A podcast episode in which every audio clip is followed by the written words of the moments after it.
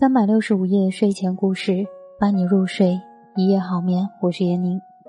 今天这一篇文章，文章的题目是《姥姥这位美人》，岁月，你别伤害她。文章来自夏苏沫。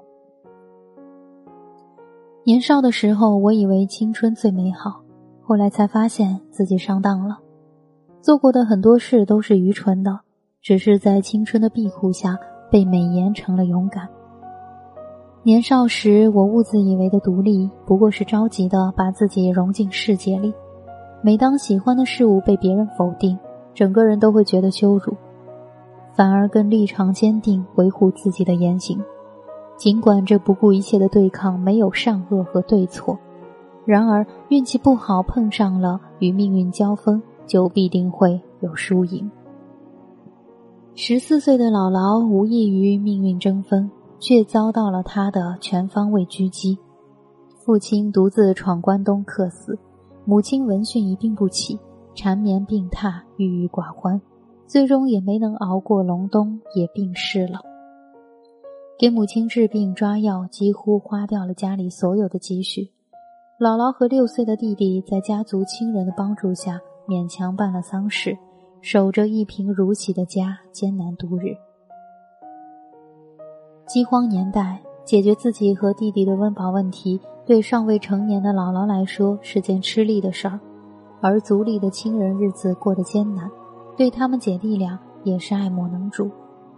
倔强的姥姥和弟弟相依为命过了三年，看着弟弟越来越瘦，她狠心决定把自己嫁出去，唯一的要求是要把弟弟抚养到成年。于是，在媒人的撮合下。十七岁的姥姥嫁给了邻村。老爷家很清贫，一家人早出晚归，也只能勉强混个温饱。随着妈妈和舅舅们先后出生，日子过得愈发艰难。毕竟孩子是赚不到工分的。姥姥一共生了六个孩子，一个未满周岁就夭折了，还剩下两男三女。经历了动荡的大跃进时代，孩子们到了读书的年龄。老爷每天除了下地干活，还会上山搬石头，帮人干农活，一切能换得微薄收入的活计都不会错过。可即便如此，他们这个贫穷的家庭也供不起所有的孩子读书。老爷自己读过两三年，他坚信人只有读书才有更好的出路，所以为了给孩子们赚学费，老爷开始做生意，贩蒲草、赶鸭子。结果钱没赚到，还差点吃了官司，本钱都没能收回来。老爷受了打击，每次除了侍弄田地就是沉默。姥姥安慰老爷说：“多大的事儿，欠债慢慢还就是了。”老爷下地干活，姥姥照顾孩子的同时要喂猪养鸡，等到夜深孩子入睡再去打水。打水的大坝旁边是一片坟地。姥姥每次都是硬着头皮，以最快的速度行走。夜深路重，扁担上的两只铁桶咣咣作响，加剧了恐怖的气氛。等到打满水回到家，姥姥的衣服几乎都湿透了。每逢附近镇上有急事，姥姥就拜托邻居大娘帮着照顾孩子，然后一个人揣着鸡蛋去赶集。那时交通不便，出门要靠步行。很多集市路途遥远，姥姥常常会摸黑赶路，困了就窝在草丛中睡个活动觉，然后继续赶路。渐渐的，姥姥从卖鸡蛋开始贩鸡蛋，就这样来回奔走在各个集市上，偿还了大部分的债务。后来，姥姥看到贩红纸生意很好，就是办喜事用的那种红色纸，于是跟姥爷合计，在家刷好红纸供货给商贩。没想到生意火爆，不久后，老爷和姥姥招了几个工人，夫妻店变成了小作坊。姥姥用身体力行证明了这世上没有被命运抛弃的人，只有被命运捆住手脚的人。至于如何解绑，全靠自己。人生这条路需要用双脚行走，却要用心去开道。有时候我们被绊住，不是因为荆棘，而是我们的眼光不到。只要心不走在绝路上，生活就不会让你无路可走。家庭作坊开起来，老爷打理生意，姥姥则继续守着家照顾孩子。生活过山车一般的颠簸没有就此结束，每个人的生活也在发生变化。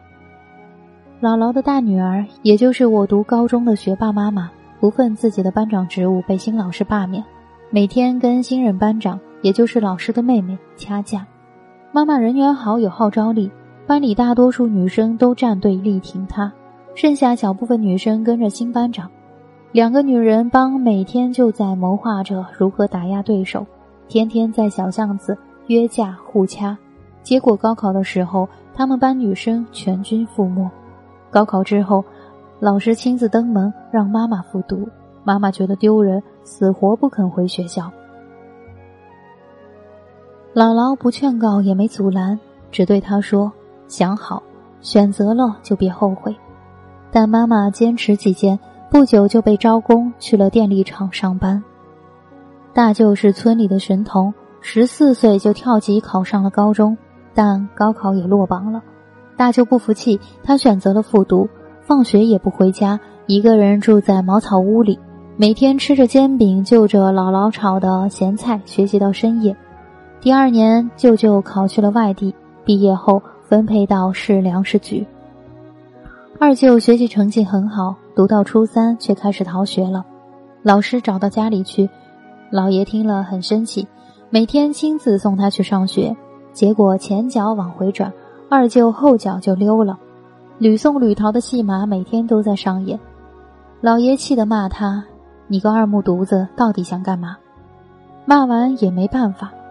老爷只好让二舅跟着他刷红纸干农活。二姨从小不爱学习，勉强读完初中就主动跟家里坦白，看到书本就头疼，再也不想读书了。初中毕业，二姨就跟在姥姥身边做家务，帮忙照顾小姨。小姨年龄最小，特别喜欢读书，平时学习成绩很好，只是一到大考就发挥不好。中考参加过两次，高中复读过一年。最后勉强考上大专，委培那种。小姨参加高考的时候，红纸市场已经饱和，竞争很激烈。姥爷家里很多存货卖不出去，家里的经济条件再次萎靡下来。大舅刚毕业，工资很低；二舅结婚盖房需要钱；妈妈生了姐姐，日子过得紧张。不过姥姥和妈妈、大舅他们还是给小姨凑足了学费。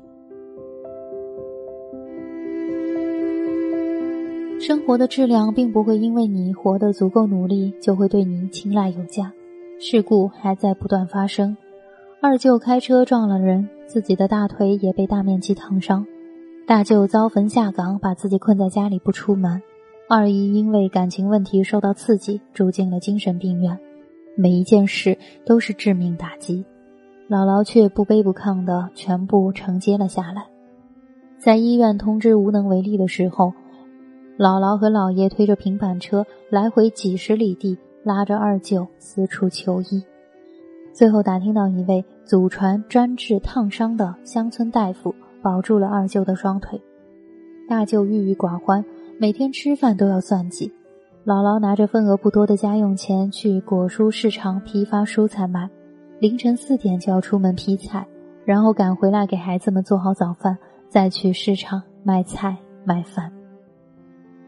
菜贩牢牢支撑着整个家庭的开支，一直到舅舅开了店铺，生意稳定了，姥姥才关了菜摊，专心照顾我们这些孩子。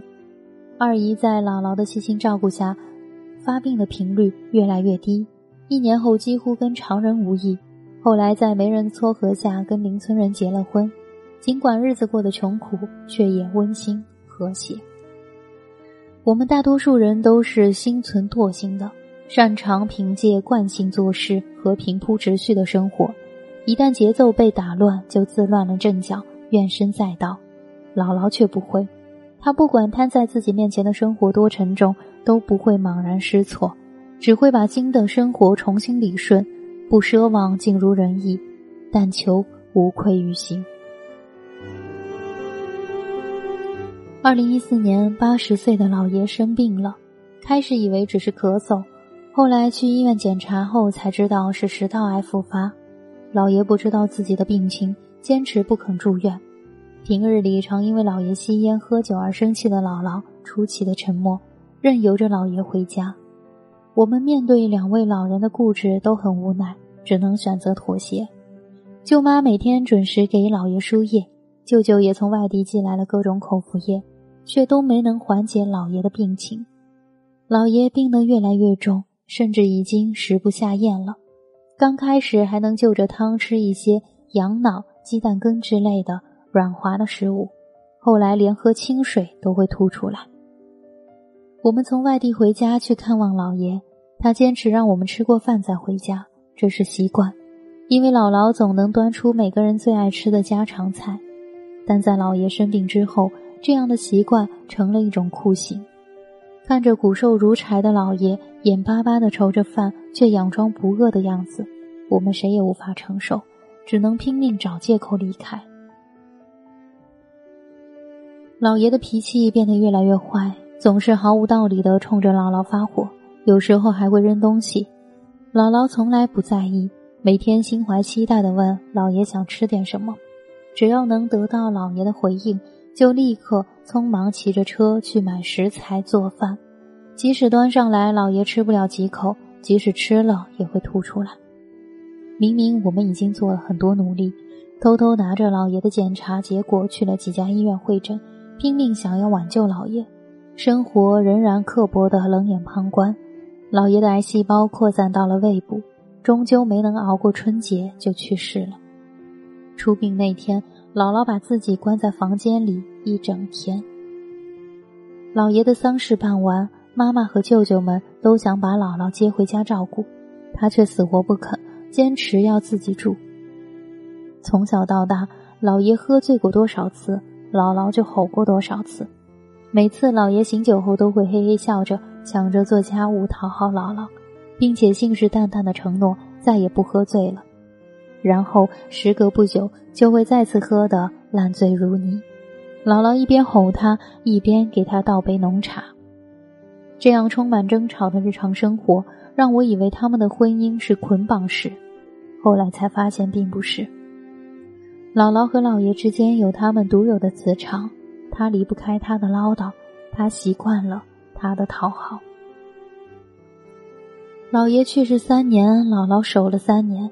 姥姥收起了自己所有鲜艳的衣服和鞋子，一身素色，寡淡度日。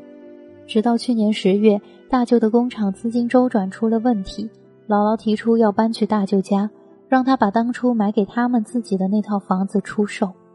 其实那时大舅的资产状况已经是入不敷出，只是他不知道怎么跟姥姥开口。如今，我们每周都会去大舅家看望姥姥。七十九岁的他，头发已经全部灰白，跟我们聊天的时候常常答非所问，耳朵已经有些轻微的聋了。舅妈和表弟他们上班的时候，姥姥会独自照顾年幼的曾孙女。他们下班回家的时候，姥姥会转身去厨房准备一家人的晚饭。每逢我们周末去看他，他也会步履蹒跚的在厨房里忙碌。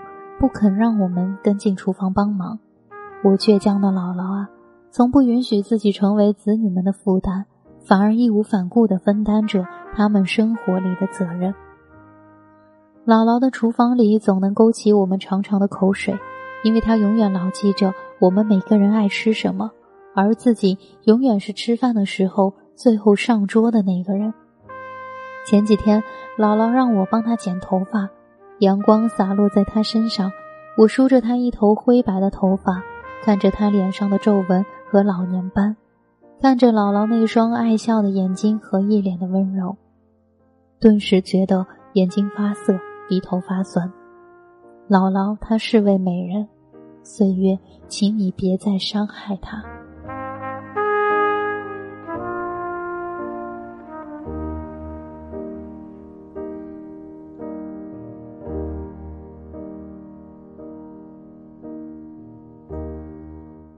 文章来自夏苏沫，姥姥这位美人，岁月，你别伤害她。